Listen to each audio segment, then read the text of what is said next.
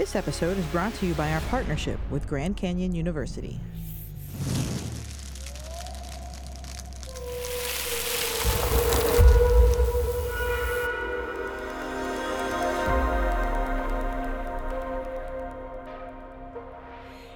Welcome to the Ignite Project. I'm Jessica Solano, Teacher Engagement Leader with Polk County Public Schools, and today we have a very special segment that we've never done before to celebrate our year and a half of doing the Ignite Project together. You get to meet the entire teacher engagement team.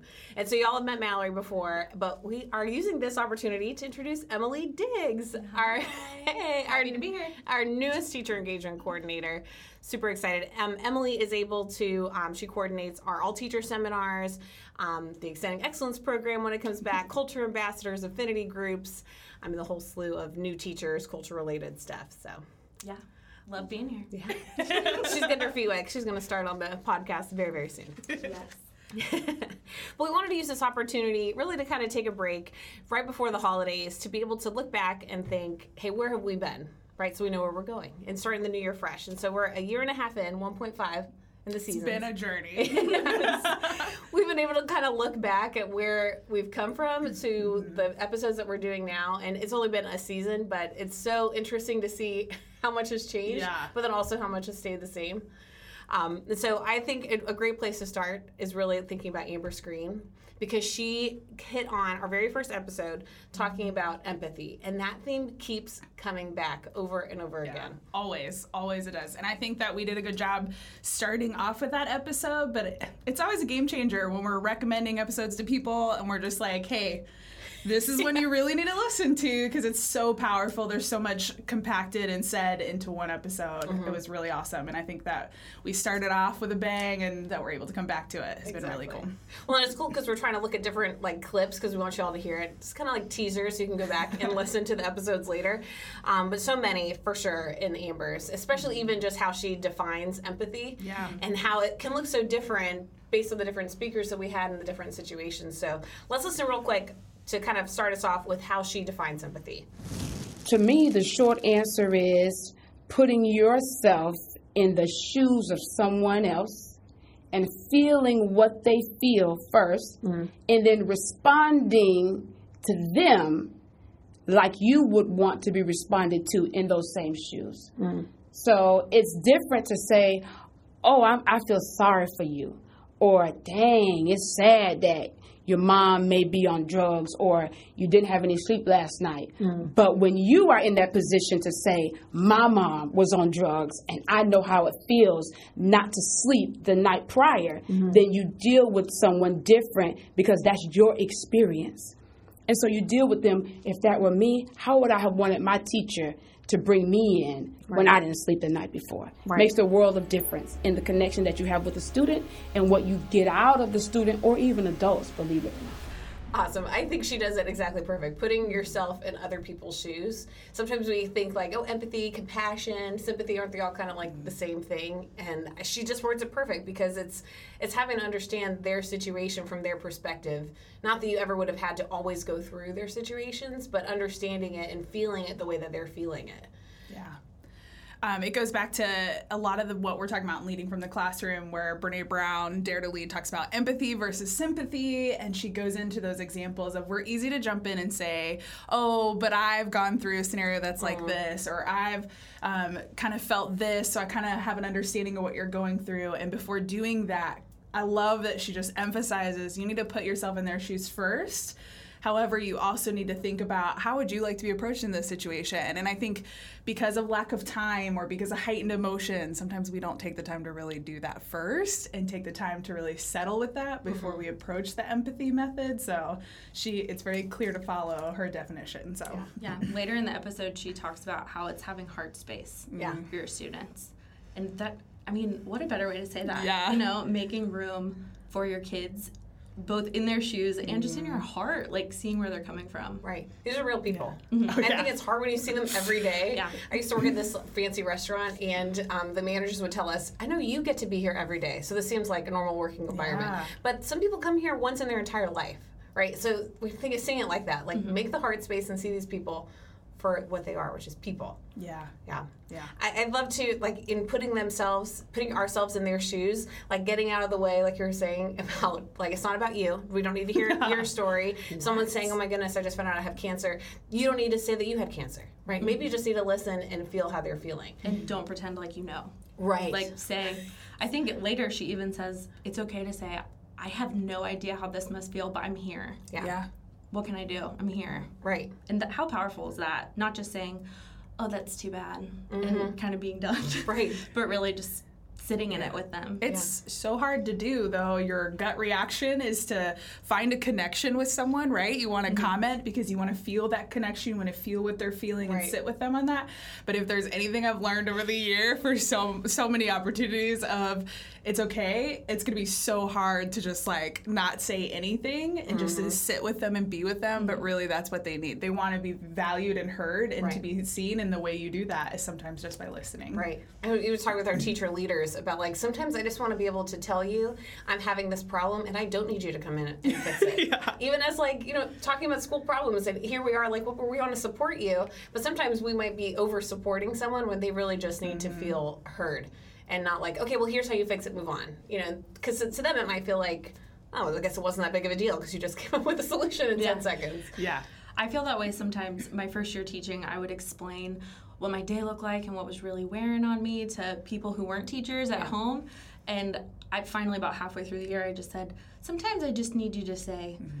that's really hard. Yes. And just let me sit with it. Or, you know, the first year of teaching's got to be the hardest. You got it. And just mm-hmm. leaving it at that. Right. You know? And how cool is it that she can do that for her students? Exactly, mm-hmm. exactly. Well, and then I later on in the clip, I love how she captures that with social media too. Yeah. Especially by making comments, literally. um, that was just to kind of give some context too to our audience. We kicked off the Ignite project right as we were coming back to school after the pandemic had started. So we had March, April, May, virtual, immediately going into virtual um, teaching, distance learning. And then we started in August with a completely new, different looking school year, right? And that happens to be when the Ignite project came out. So she was our first one having gone through the pandemic. And if you were in education, you know, honestly, even if you weren't in education, you heard about education on social media. All the time. It was so ugly at that point. Um, and so I love how she talked about social media and addressing the comments, the things that you see, um, and what she thinks about how empathy has to play into that. So let's take a listen to what she says. Do people know that they're posting on social media and what they're saying? Yes. Mm-hmm. Do they know the gravity of their words? No. Mm-hmm. I don't think they do. Do they know how hurtful their words can be to others? I don't think they do. But I think the bigger issue is that's a hurt person. Mm-hmm. That's a broken person. Yeah. Someone who handles their business in that manner, that's a hurt person. And then she goes on to talk about how you can people change. That's a tough question to even mm-hmm. answer too. That she thinks people can change, but it, it starts with getting to know people and empathizing with them, understanding the experiences that have led to the feelings that they have that are now coming across on social media for everyone to see. What are your thoughts on that? You say something, I think, several times throughout the year last year that really connects with this. And I thought about that oftentimes when people are so vocal and so loud mm-hmm. and they say such negative things, it's really because maybe somebody hasn't made the space to listen to them. Right. And to have that opportunity to share what they're feeling. And so when she says that's a hurt person, we have to remember that, it, you know, we get this in our office all the time that anybody who's taking that space to vent or share such negativity, it's because they feel maybe that's the only place they could. Mm-hmm. No one in their life or no one in their experience or history, what's true to them is that no one's taking the time to listen to me. And so I'm going to, in order to make change, I have to be loud. Right. And so sometimes, in order to be loud, you're bringing the wrong kind of content Wrong kind of attention on the wrong type of platform. Right. And so I love that she just reiterates we have to remember that sometimes the people who are the loudest or the most negative is that's a hurt person. And so Mm-hmm. to take time to understand you know, hey, if I give you space to listen, can we can we talk about this, even though we may disagree in the end? Like, Right. what does that look like? What does that sound like? Absolutely. and still extend the empathy to them. Yes. Right. They- yes. Like sometimes it's the most difficult to Mm-hmm. extend it to them, but they're the oftentimes the people that need it extended the right. most. Right. Yeah, For sure. I think if you don't see it as black and white, of like, okay, you said something I completely disagree with, so now I'm writing you off, right? and that, as- Yeah. unfortunately, is like what's happening right now, or definitely was happening at that point, Mm-hmm. Especially with everything mm-hmm. politically, everything was going on. It was just a lot of black and white, and this is how it is, period. But getting to the point where I'm seeing them as a hurt person, and I'm mm-hmm. able to say, I, I might not agree with what they're saying, but can I understand where they're coming from? That's such a huge part of what we're trying to do here. And I, I think she nails it. And which really kind of brings into the next kind of topic that we see a lot. We see empathy a lot, but really, especially shifting our mindset and our attitudes to seeing people as hurt people, hurt adults, and hurt kids. Um, and wondering how do we actually make change in a system that seems so gigantic and huge and uncontrollable. Um, it seems like a lot of our guests that have been on here this past season and a half um, have really focused on shifting their, their own attitudes because they're focused on one, what can I control? But they're seeing that. You know what? Maybe I'm the one that's getting in the way. Yeah. My attitude. I'm not doing this on purpose, obviously, but I can control what I do, and I'm seeing that what I do is actually negatively influencing some of the behavior and some of the outcomes that I'm seeing in my classroom. Adam Smith, I think, was a major Ah, one. I love it. So good. So good. Um, I love how he talks about um, addressing student misbehavior. And then honestly reflecting back on himself and saying, there's some times where it's so bad, like, I need to get myself a timeout. I love that. That he needed time to kind of breathe and de escalate himself and not just jump into it and take it personally. So um, I, I want I love this clip about talking about how, how we're talked to and how we end up talking to our kids. I think he puts it perfect. So let's take a listen. Who wants to do when you say you're going to do this right now? I mean, who who can come true. say to that to you and you just oh okay Right. thanks I got my attitude right now I'm good. That's You know, right. it- nobody wants to be talked to like that. So Right. I always try to remember that. Now, am I perfect about that? No, I'll make mistakes and I'll Right. raise my voice sometimes and say the things that I shouldn't say. And again, I should have given myself a timeout first. But again, it's recognizing that. And when we can recognize how a student, it, what's going to benefit the student the best, Right. then we can make those choices more consistently and it, it, it flows, it works. It does. I love that. It's reevaluating how we're saying. I don't know. To me, because I've been there. I think we've probably all three been there. Or listening to him say that, like, yeah, I may have said that once or twice in my classroom, or to my own kids. But I think when I'm in that space where I am getting upset and I'm talking like that to a student, I'm starting to take this personally. Mm-hmm. You know, I'm you are giving me a hard time. You are purposely being defiant to me. You are mm-hmm. not obeying my directions, and I'm taking it as an attack, and so I'm attacking back instead of realizing I'm the adult here in the room. and like Adam is talking about giving myself time to calm down. Not that it gives them permission to just go ahead and run all over you, mm-hmm. but giving yourself that headspace to know you are human. You can act like this, but you've got to you've got to pull yourself out of it or else you're going to act like that. Yeah. I was for like in an early on teaching career that mentality of drill sergeant. Um, this is my room. I demand the respect. You will respect me. Um, I, sadly, like I'll throw myself under the bus. That was like the mindset coming in. Don't smile till Christmas. Right, Yes. right. Which I was like, when I heard that, That I was like, oh theme. my gosh. and so I think that's such a, uh, you know, traditional, not agreeable with mentality because they are human beings. And so when we talk about as an adult, if you want to be approached that way, and somebody's telling me like getting loud, getting aggressive in my face, you know, if if we as teachers were taking a step out of our bodies and watching ourselves do that, I think even we would say like that's probably not the best approach. Right, right. But when you're in the moment, you're just like it just is like a train a thousand miles an hour, and you're like, I don't know how to stop this train. Should I mm-hmm. stop it? I don't know how. So I love the timeout. I've given myself so many times out, you know, timeouts in the past where the kids don't even know what's going on, but I mm-hmm. just knew that I needed to take a step back to regather my thoughts mm-hmm. so that I could approach them with a more loving, patient um, approach versus the I'm gonna get what I need out of you and get it right now and I'm gonna win. And it's not about win or lose, Right. it's about moving on so that everybody can understand what they're doing and, and understanding each other as a whole. So. Yeah, nothing productive Yeah. No. when Nothing. you're both at that level. Yeah. Like not one or the other. When everybody's all heightened and everything. Right. I right. love that he talked about um, having a safe space mm-hmm. for people to make a mistake, not just students, Yeah. but like being able to go back and say, "Hey, buddy, like I'm really sorry. Like I Yeah. handled that inappropriately." How powerful is that? Right. Whenever like people that you look up to can recognize that and tell you that. And what a great model for kids. Like, Right. "Hey, this is what it looks like when you make a mistake." Like, let's own it and move on. Get a Right. fresh start moving forward. Right. Especially, you know, at the secondary level, you've been in middle school, you know, your entire teaching career. We're coming from elementary.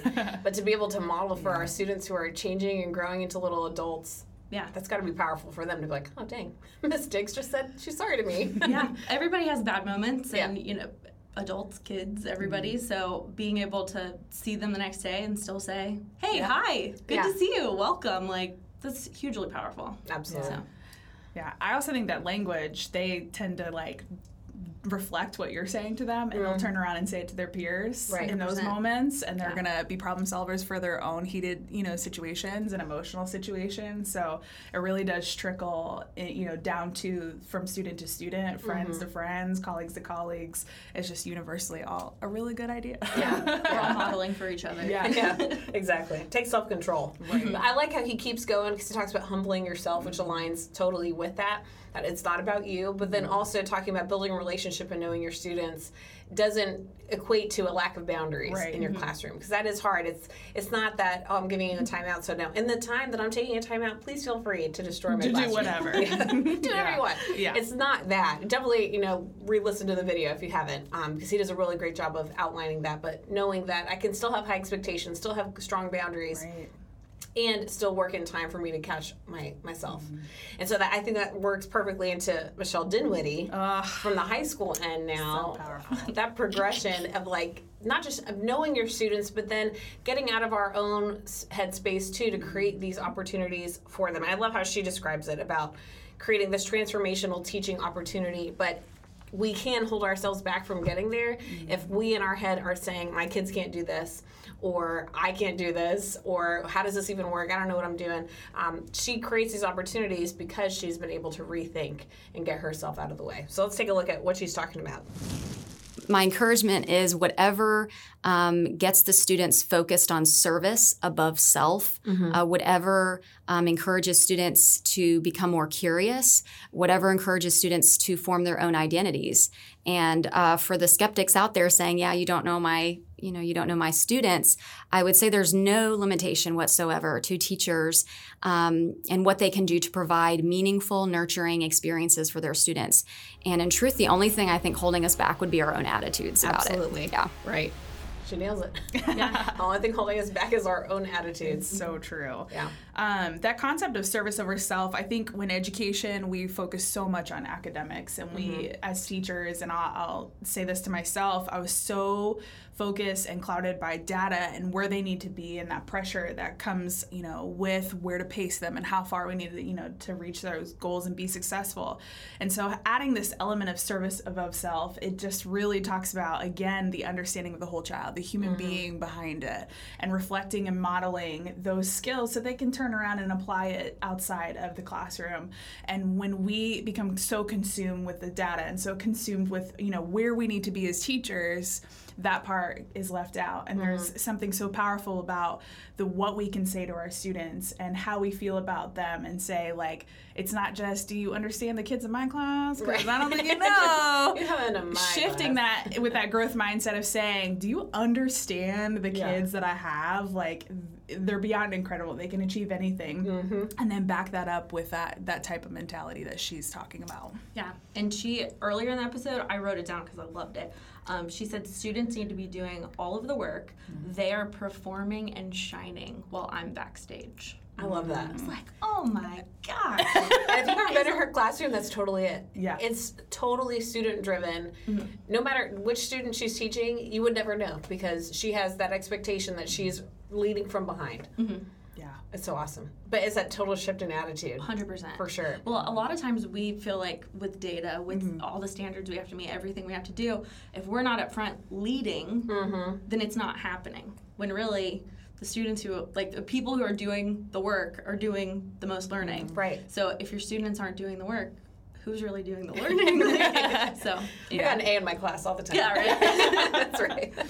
No, and I think that aligns really well with what you were talking about with apologizing and teaching. This is what it looks like. So soft skills. It, you can't have a lesson like Michelle has, where I'm doing service over self and forming my own identity, but at the same time I don't know how to apologize. Mm-hmm. Like it's this all-encompassing type of view that you have to not only provide a lesson that's teaching these soft skills and 21st century skills, but also modeling that mm-hmm. in everything you do. And I think that leads in perfectly then to Krista Stanley, who's our Florida Teacher of the Year, our only guest who's not been a Polk County teacher, um, but love to have her. And she she did it really fabulously. She's also a middle school teacher who was reflective, especially in our first few years teaching, that she is a part of the problem and why her kids aren't growing the way that they do. And so she sets these goals for herself. Um, in front of her kids so that they see, oh, I'm not the only one that has set goals. I'm not the only one that has to look at my data or take tests or do anything. It was this kind of modeling still of you continue to grow even as you grow up. Um, so let's listen to, to Krista's clip. what I did was I reflected that evening and thought, you know, I'm a big part of the problem. I realized, and, and this took much longer than that night. It took a few months of reflection, um, realizing that, you know, when I first started teaching, that I was committed to compliance instead of really planning rigorous lessons for my students and having those high expectations for them. You know the phrase we're going to get to. Yes. Hands We- down. who's gonna say it first? That's right. We're like, we're going to write this on the board and keep it there. The All capital letters. committed to compliance.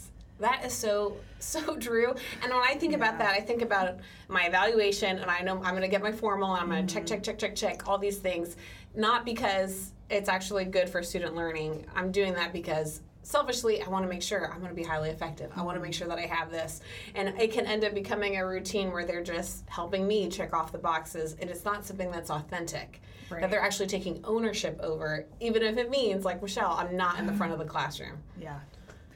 I think there's a difference between, um, again, it's so hard to make the shift of I'm just trying to get through the day or I'm trying to get through the lesson, I'm trying to pace through the curriculum map. And again, we say this because we have been there and we have experienced it and there's been a little bit of shame over it. Um, but shifting that mentality of it, it may take so many more days to make sure that the rigor is there and the challenge is there and where am i taking each student differentiation versus let's just make sure i've done this. Mm-hmm. And some of the hardest lessons that i've had to ha- like headaches resulting in headaches resulting in tears were sitting down with my grade level team and and tackling what does this really mean as far as the standard where am i taking each student? And so mm-hmm. i think it's so humbling and so it can be so hard to to swallow that pride and say like i think i'm the problem. Like Yeah. she says that and she's like it takes so many nights of saying like okay now that i recognize it mm-hmm. what now? What's next? That actionable plan. It's okay to be wrong and it's okay for eight years to have done this wrong but the good thing is that you have an opportunity to to pivot and start fresh and I fresh love that. yeah. Hundred percent. It's totally in the attitude too of realizing just because you're not doing it in a way that's the most effective doesn't mean that everything you're doing is wrong or you're Right. a horrible teacher. Absolutely. That I think is the big thing. I have never heard this phrase until I came here to the district office, but basically about the phrase you're calling their baby ugly. Oh, so if I'm like, oh, I think this program, which is not my program, might go well if this it had this feedback. Oh, you can't say that because you'll be calling their baby ugly. Yeah. And so I think that's part. It's the worst phrase. but it's so memorable you're But like oh gosh because it is like my baby. So if I think about like leading from the classroom, oh gosh that's yeah. our baby. And so of course any feedback coming from outside might hurt, but really trying to shift my attitude to they're giving me feedback based on their perspective. It doesn't mean the whole program is terrible. Right. It doesn't mean I should just scratch it, forget it. For, we won't ever do leading Right. from the classroom again. And it doesn't mean you're terrible. It doesn't mean I'm terrible. Yeah, I'm a I think terrible that's a- program designer. I think So that's true. a big piece of it too. Yeah. Is just being able to like reflect your own self Mm-hmm. and he- be able to hear what people are saying to you in a way that you can do something about it. yeah. I think about our, our new teachers or people who are coming into the profession who are not education majors, and they look at I, you know, they look at people who've been in the classroom, and this happened to me with my co-teacher, where somebody's been teaching 14 years, and they they take a peek in the room or watch them teach, and they're like. I gotta be like that now. Yeah. Yeah. And that's so debilitating. Like that's Mm-hmm. that's a mindset that we need to just shut down real quick and say like one day at a time, one thing at a time. Mm-hmm. As long as you're ever growing, ever building, that's the important part. And Mm-hmm. it's not because you're a bad teacher and it's not because you're doing it wrong, just minor tweaks because really you want what's best for the students if that's Right. your mentality. Yeah. That's what it's gonna take. Yeah. So Well, I think one of the areas that people are most like that with, like at some point I'm going to master this, to me is um, classroom management and addressing student misbehavior. yeah. Yes. I'm like, I don't care how long you've been teaching. No. It's it's always something to learn. I Yes. would always use this system that I felt like worked and worked and worked, and it worked for about like seven years. And then I had one class just like I don't know anything. none, none of this works. You have to get out your first days of school book Yes. and like Get the Harry Wong. Yes. uh-huh, exactly. And that's part of continuing to learn. And so I think I've known, like in the past, sometimes I'm having conversations with, like, well, when I'm I become a really great teacher, then I won't have to work with these students. And so a lot of the people that we've been able to work with on the show do such an awesome job of saying, I get to work with those students, the students with um, behavior issues, or the students who make it a challenge to teach. And so I, I i love i want to end with them because they really are capturing the essence of our show which is igniting a why in what we're doing. And that's this is their why because of all the kids there's going to be kids that show up that can probably teach themselves and they will whether i'm there or not they're going to get an a in class. Right. but then there's going to be other kids who need us to be on our best and they're not the easiest to teach. So i love odile perez. Ah. she's talking the esol teacher who comes in and talking about understanding the experiences of our esol students um, just kind of puts it she puts it in perspective of sometimes my norms my experiences come out in how i'm teaching but i don't even i might might not be taking the time to understand the different experiences of my students. And that could be influencing their behavior which maybe doesn't align with my expectations and then now i'm disciplining them. Right. so let's take a listen to what she had to say about that. There's so many things that could be a barrier. Um, in in my particular f- uh, specialty or work, there's an ESOL. There's so many different things. Could be a language barrier, cultural barrier, or just a system barrier. Um, because, for instance, um, you know something that we learned in the boot camp is silent solo. Right? That's very common. Yeah. But if a student is just coming into the US, their system, they have maybe never done silent solo. They Yeah. usually probably did a lot of collaborative teamwork because there's a different cultural background. So we have to be careful of what we think is normal or what should we expect the student to be doing. this hit me. I, I really had a great opportunity of sitting with her and having um, a new teacher chat with her, and we met her from you know the boot camp. New teacher and, boot camp, Um, she just was wondering any person that you meet like that, and just kind of like. "Oh, we need to know more. We need to. We could talk for hours on She's this. sunshine. Uh, yeah, Truly. she's amazing. um, always smiling, also kind. But what really struck me was that it's true that again, sometimes I'm so selfish as a teacher, and I don't intend to be, but I'm so stuck on this is what I need from you, and I really don't take the time to think about do you understand what I need from you, and not just in a logical sense, but a cultural sense, a perspective sense, and you know, then to take the time of you got to build the relationships with your students to better understand their needs and their wants. And I love that she framed it in the word of barriers. Yeah. Because you can take down barriers, and mm-hmm. barriers it, they don't always have to be up. They get, they can be adapted and changed and removed. And so being able to recognize as a teacher all these variable barriers. And then that's going to strengthen our teaching skills and our what we do in day to day with our students. Yeah, I loved it. And it gets to that kind of that clarity that you're talking about. Like, Mm-hmm. maybe are you not understanding what I need from you? And that really drives home the point of the clear is kind. Is that we might think we're being clear, but if they have to keep coming back to you or sh- showing you, I'm not understanding this, I'm not understanding this, then the communication is not happening. Yeah. Right? Not clear communication. And just because you repeat the same direction four times doesn't mean they're going to understand it. And just Right. because you're louder doesn't mean they're going to understand it. like, you know, it's just one of those things where you re- is there a part of this that you need help with clarifying before you say like, "Oh, you're just out of compliance. Mm-hmm. You're being Right. rebellious." And so sometimes we tend to j- jump ship there mm-hmm. instead of, you know, going a step further. Yeah. Our all teacher seminars, like screaming in my ear. They're like, pay attention. What the heck does I pay attention mean? attention. I am. So I totally agree. It's mm-hmm. being able to see those barriers is so powerful. Mm-hmm. Because at least you Yeah. see them now. Before Yeah, they were yeah. invisible and we couldn't figure it out. Right, And right. it may not happen right away, Right. but to take each experience and put them in your pocket and have that to to reaccess, you know, it, it's going to Yeah. take time, but at least you're now aware of it. Mm-hmm. Yeah, you're more open minded to Mm-hmm. the fact that I might be saying pay attention and you are okay with I am paying attention, I'm taking notes. Yeah. But I'm not looking at you. But if you need me to look at you to be that clear to say, mm-hmm. I need your eyes on me. Yeah. And, and focusing on that. So great, awesome parts there, especially with understanding your student and, and really digging into that. And then Brandy Kanoy at Jesse Keen one. Elementary. Another one. So they were like, one. which one are we going to take here? she is one that literally, if you asked her, she would use that word. I get to work with my students. And to the point where she even talks about how she requests for some of these students to be placed in her class. Didn't she request to go to a school where she could be challenged by Yeah. some of the the more behavioral issues? Mm-hmm.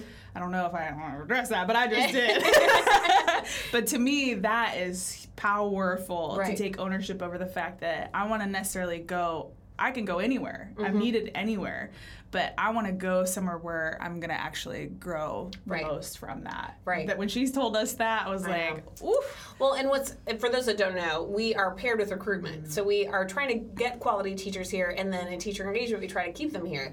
And so, especially someone like her who's a certified, you know, coming from an ed program candidate, that she really has anywhere that she could go and get hired.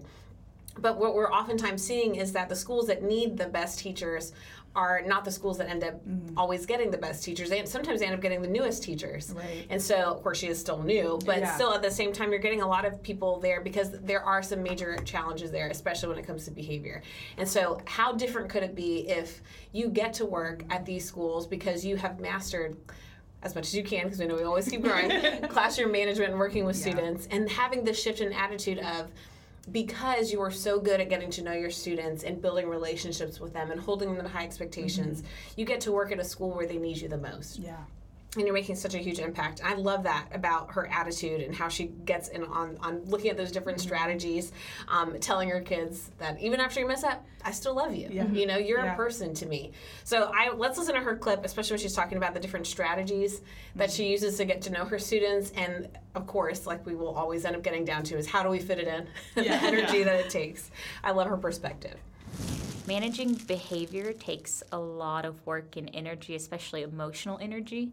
So when you're not having to invest that in a negative way, like, yeah, I'm putting it out a lot of energy to do these other things, but it's positive energy hmm. and not negative energy, which is far more draining for me, anyhow. Yeah. So I feel like it balances itself out. And then also just thinking about getting kids that will work for you, right? Like they're always going to volunteer to help do something or make my life easier because I've built that connection.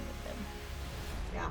To me, this kind of correlates with classroom management, right? Like you know you've got to put your systems and routines and practice and practice and invest all this time. But mm-hmm. sometimes we don't always invest all of this time into relationship building year round. And I love how she captures that. That it's a lot of energy. It's going to be that's a lot of energy addressing the behavior, which is negative energy, but it's also a lot of energy to build relationships. But at least it's positive energy. And then relating that at the end to, and then it can help make your life easier because now you have the buy-in of your students and they want to help instead of it you really being on your own. I think she calls it planting a seed. Yeah. Mm-hmm. Like, and the way that she was talking about it, if I remember correctly, was you can plant a positive seed by the way you mm-hmm. talk about and interact with your students, or you can plant a negative one Yeah. that ultimately affects your kids in your classroom. So if you're talking about that student and their behaviors and all mm-hmm. that stuff, are you planting a positive seed or a negative one? Right. And I love that analogy. Absolutely. Yeah. I think also she brings up. Um, this is why you have to check out the episodes and listen for yourself. was so. Um, the whole thing.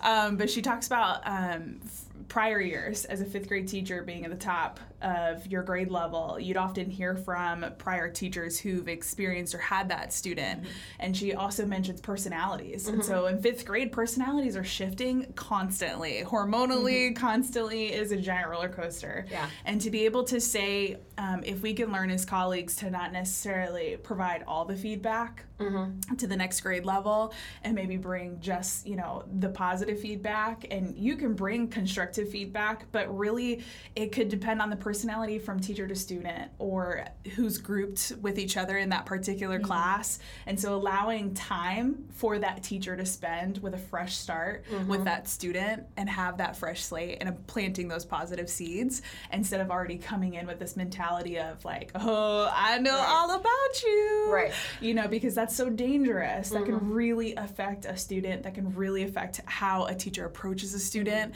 And I, or oftentimes it was like i didn't want to necessarily go la la la la la but i really wanted to to build that you know and so i, I really a lot of what brandy said resonated because i'm like it's so true you're you're going to have some of that negative energy that's Right. not going to go away that's going to show up from time to time because we're human beings but what would you rather have more Mm-hmm. positive energy than negative or spend most of that time on that negative energy Right. you know energy putting out these fires And Right. so Right. yeah Well, and I think it's good for us to talk and collaborate with our colleagues Absolutely. and say, "Hey, man, this would be great." Even talk about like, I wish I could talk to the sixth grade teachers after they leave you in fifth grade. yes. But I think that's just a small tweak of tell the story, but tell it in a way that's positive. Like, it's not that it's not true. Like, hey, Mm-hmm. Right. the student John in my classroom, he really has a strong personality. There are some Mm-hmm. times where he got really upset, but here's what I found that worked. Yes. And, or you know, I'm still working on it. I can tell you what doesn't work. Yes. don't pair him with this kid or Yeah. don't do this. But we've really got to, and see as a collaborative effort that we need to figure out how to motivate him or Mm-hmm. we need to figure out how to address him or teach him how to properly handle some of these behaviors. Right. Then it's different. Like, because of co- help me out so I don't have to relearn it. yeah i like the strategy part definitely like bring that to the table for sure because it's a game changer Yeah. you need to have that collaboration but Right. if you're just talking about this kid Get ready. yeah Yeah. it, it's very disheartening Well, and it goes back to planting a seed because Mm-hmm. even then, even though you're not talking to the student, you're planting a seed in the next teacher's mind, which already is setting them. Yeah. up for failure. Right. You know, and so that's taking that ownership of you've got to do this. Some of us are teachers because we had great teachers planting seeds. I know for me, it was the teacher, the principal, and all the teachers who were like. Jessica's crazy. they're, they're a little bit right. but um, I, I tell a story sometimes how my principal told my mom because I kept getting sent to the principal's office for being kind of out there. But um, You? yeah, can you believe Whoa. I've totally changed. I'm a new person. totally changed.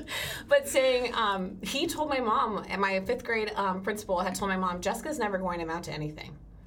And so yes, and so that and look at you now but like you're going to tell to an elementary Yes, schooler who's barely, yeah. you know, and this is you know way back then, but still it's. You remember it. yeah it resonates Yeah. Well, and thank God my mom didn't tell me. She told me eventually when I was like in school. Yeah. But because she protected me from that. But imagine if I had heard that, if he had told me that, which I've seen teachers say a lot of things that I'm sure they don't intentionally mean to cause harm, but that would have caused harm to me to say, I am not smart. Yeah. I am I am not like anybody else. I need to be normal. I need to fit in this box. And so I think that's part of planting those seeds and getting to know. It wasn't until I got to fifth grade, my first ever teacher that was like, Hey, I see you. Let's put you in there. And so I think all of that kind of coming together can either plant, like you're saying, bad seeds or good seeds to impact their future. And then I think that ends perfectly with our last one, Jan Uranker from um, Bridge. Um, and so she does a really great job of being able to kind of capture. Um, why every student deserves a teacher that believes in them. And her podcast is even, I think, called Every Student Deserves to Graduate. yeah. Um, and so she is a high school reading teacher for students who may not be meeting those requirements in order to graduate. So she's working with a group of students that are tougher to, to kind of get through. And so I, I love her conversation with Samika about the word failure. So let's listen to that. Yeah, I don't like the word failure. I can Um, tell. Yeah. yeah, we don't use that word Yeah. in my room. Um, and there are no failures in my room. No one. Uh, if they get a score back um, and they say, oh, I failed the test, I will look at them and say, you have failed nothing. There is no ability to fail. You just did not get the score that you wanted. I said, look where you were at the beginning of the year. You know, you had a 14, you now have an 18. Look at the growth that you've made. Such a shift in attitude. Total shift. And it's, again, like we keep talking about, it's modeling for them. 14 to an 18, not a lot of growth, but it is growth. There's growth. yeah. exactly. Well, and celebrating successes, Right. like little little successes, makes such a difference to everybody. Right. You don't want to wait till you're at the end of a race to go woohoo. You want to like Mm-hmm. as soon as you meet those milestones, celebrate instead of feeling beat down the whole Yeah. way through. So how cool that she's there with her students alongside them. Right. Yeah, it breaks that uh, that mind shift of you know for so long we're driven to make A's, we're driven to make um, high scores, we're driven to pass because that's what society, that's what our teacher, that's what the school wants us to do, and so when we're approaching things like this within her classroom, where kids are already coming in and they they don't want to be there, they don't want to do this, they already feel beat down, and so um, the resiliency is little to none. Yeah. and so how powerful and how difficult it must be to say this to them repeatedly to to break that mindset of this is not a necessarily a performance-based classroom. This is a growth opportunity because no matter what we're going to get you where you need to be. So Right. you have to trust me in that process. And i just love that she's like that's not an option. Like i don't even know what you're say saying. Like get that word out of here. Um, because she she straight up is like it's it's not that. It's this. And so bringing new language and new approach. And um, when she continues throughout the episode she really is there for them. She shows up with them. So it's not just speaking truth and and them listening and having that buy-in. It's it's everything that she does to ensure it models like this is what success really looks like and really mm-hmm. feels like versus what you've been defined as for so long. Yeah. And meeting them where they're at. She mm-hmm. doesn't she talk about taking the ACT? Yes, yeah, For her She takes it. Yeah, she puts herself adult, like in a new, yeah. so that she can understand her students' mindset and help them prepare. Talk about I meeting them know. where they're at. Like, oh I'd my be gosh. like, All the this test, is- test haters out there, like, oh gosh, there has to be another way. yeah. yeah, but Yeah. just being able to m- meet them Yeah. at that mm-hmm. headspace and go, okay, here's how I felt. How did you feel? What can we do? What Right. can we control? Right. Just like Amber was talking about in the first episode. Right. Like mm-hmm. it's all totally related. I agree. And I think if you put them all together, it's in that line of thinking of we got to stop doing what we've always done and thinking inside the box and instead shifting that paradigm to how can I reach my students? I'm not going to be perfect at everything. But how do I change that? How do maybe I take the ACT? Maybe I go Maybe not. what are, what's option number Yeah. two? I think? That's right. yeah. But yeah, thinking of things differently. Like with, with Adam, getting to know every single one of his students. With Michelle, changing, completely transforming the way that she approaches lessons. Um, I know Brandy, she would talk about going and watching like anime. Anime, yeah. Like. But I'm looking, she at least likes football. But like Yeah. really thinking outside the box as far as how am I going to be what my students need me to be. Um, so I, just awesome, powerful stories. If we could really talk about every single one, we would have talked about every single one. But there's only so much time. But we thought it was only fair because we asked all of our guests the same question. We're laughing Now we're all we're like, really under the spotlight. I feel like I'm about to take the ACT or something. That's right. Um, we call this the Ignite Project, and every show we go through the same thing. This is the Ignite Project. The point of the, pro- of the Ignite Project is to be able to ignite a passion in other teachers. And what we've seen, um, just in the teachers we've seen here and in the whole podcast, is everyone has a different passion, but there's also so many commonalities here. yeah. Um, but how do you how do you take that passion and then ignite a, a spark that leads to a wildfire in our educators, not just in Polk County, but Yeah. in the whole country? Yeah. So um, so we're gonna ask each other this really quick, thirty seconds, wrapping us up. Um, Emily, since you're new, we're gonna start with you. Oh, Yes. If you could pick one area in education to spark change and ignite a shift in behavior and mindsets, what would it be? I think it would be collaboration. Yeah. Like authentic collaboration. So, as a social studies former, well, no, I'm still a social studies teacher. So, as a social studies teacher, of course, I have a quote by one of my favorite historical figures, Oh, I love it. Teddy Roosevelt. Um, one of my absolute favorite quotes about life. Um, far and away, the best prize that life has to offer is the chance to work hard at work worth doing. I love that. And I think us as teachers, we all feel that, but we feel siloed at times. Mm-hmm. So I think collaboration doesn't necessarily just mean with coworkers mm-hmm. or people at your school or even with your students, Right. but just being able to reach out and know that there's somebody there to lean on some and that you can leverage people's strengths Right. how mm-hmm. like being i was a success coach for about a year and a half before i got to join the team here and i never noticed how many people are doing amazing work and are experts at what they're mm-hmm. doing Yeah. That are willing to help and be there. Yeah. But we just don't know that they're there. Right. Yeah. So I think collaboration Yeah. would be my answer. Or we say too much like a competition and not Yeah. collaboration. like just because she's really great at this doesn't mean that I'm terrible at it. You know, I, 100%. it's a teamwork. Yeah. You know, reach out and ask. As I was thinking about this, I the thing that kept coming to mind was passing the baton. Mm. But that's like become kind of a oh they're passing the baton kind of thing. when really it's like when you're passing the baton, you trust the other mm-hmm. person. Right, You're true. running alongside them. You're passing it to somebody Yeah. who is meant for that role. Yeah. Mm-hmm. And it's not giving up. It's celebrating at the end or Mm. picking them up at the end of a Yeah. lost race. It's being there in it with them. Yeah. So Oh, I love so passing the baton Yeah. in a good way. collaborative. Don't drop it. We're a team. yes. Yeah. I love it. Mallory. Um, interestingly enough, my deals we did not. I'm glad I like her answer. No. I can change mine. Um, no. no, no. Um, so I think my answer would have been different as a teacher Yeah. than now. So now that I've been in this position for two years and had a little bit of both sides, something I've gotten um, really passionate about is the collaboration between teacher life and administration. And so we've had countless conversations about this. And so one thing that I think is I've had some life changing mentors.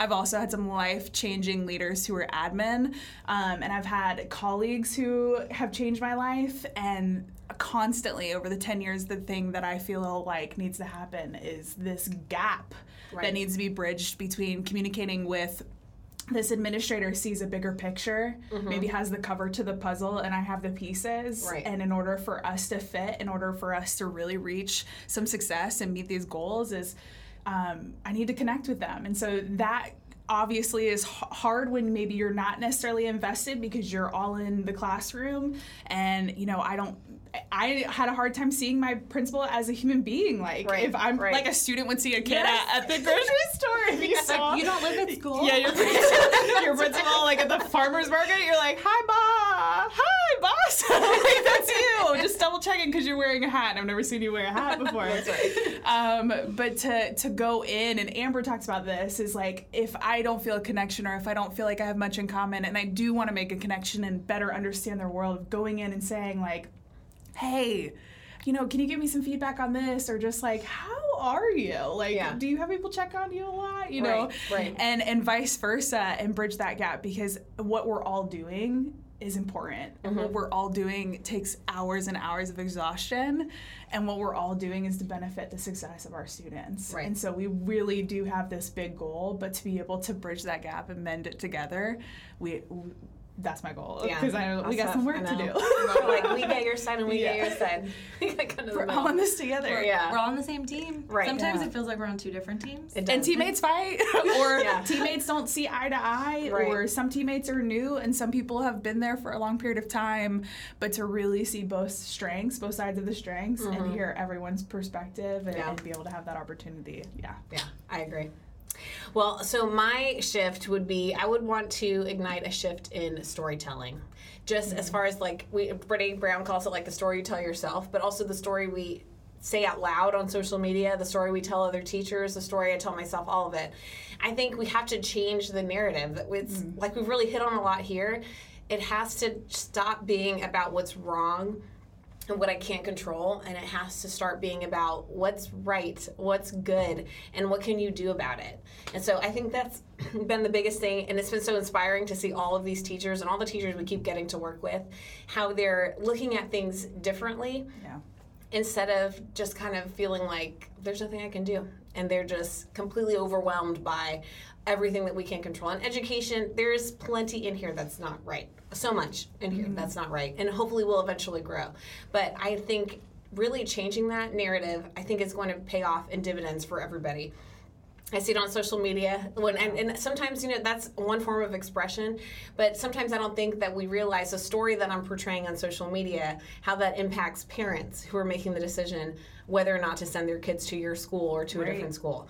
Um, wh- whether it's impacting people who are at the state level who are making decisions, and this is what they all their friends who are teachers, and this is what they're posting on social media. Does that impact the decisions that they're making?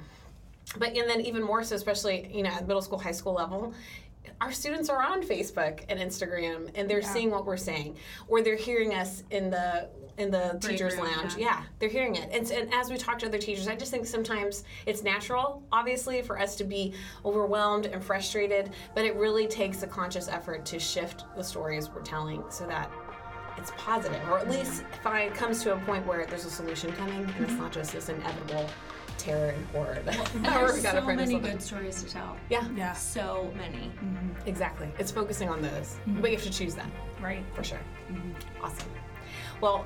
I appreciate it, ladies. This was fun. Yeah, Oh, this yeah. was We'll do fun. this an annual thing. Annual Such holiday a thing. great year of Yes. podcasts. So I can't wait till, you know, when we wrap up this year's podcast and kind of see how much of an impact they've made as well. Exactly. Happy holidays. Thanks for joining us. You can subscribe to the Ignite Project on Apple Podcast, Google Podcast, or Spotify, or watch online at the Polk County Public Schools YouTube channel. To learn more about the Ignite Project and other Polk County Public Schools podcasts, go to polkschoolsfl.com forward slash podcasts.